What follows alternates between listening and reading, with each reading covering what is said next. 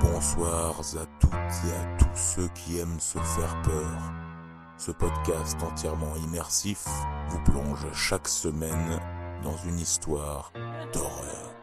Installez-vous au coin du feu.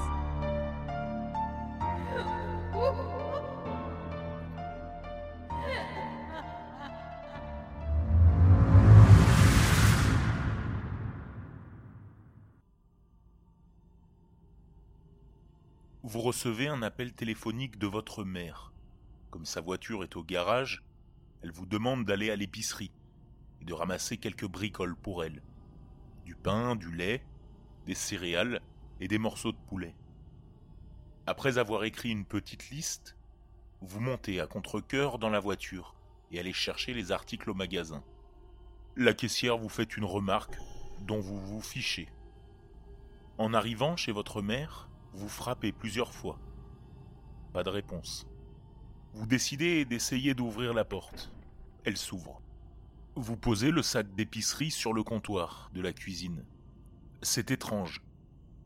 Il semble y avoir six autres sacs d'épicerie, tous les mêmes, avec un contenu identique.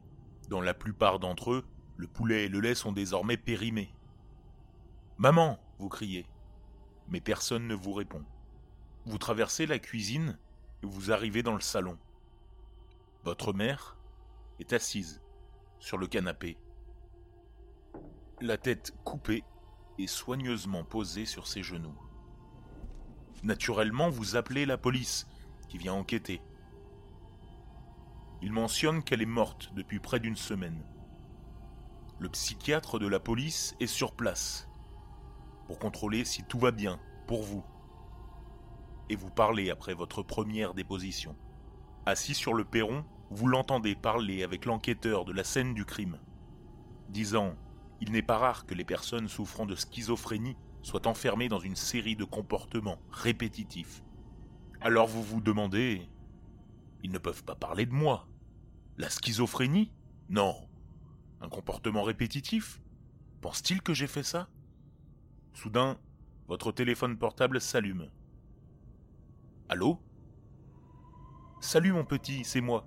Pourrais-tu t'arrêter au magasin pour prendre du poulet et du lait? Oh, et j'ai besoin de pain et de céréales aussi, s'il te plaît. Vous répondez Pas de problème, maman. J'arrive tout de suite.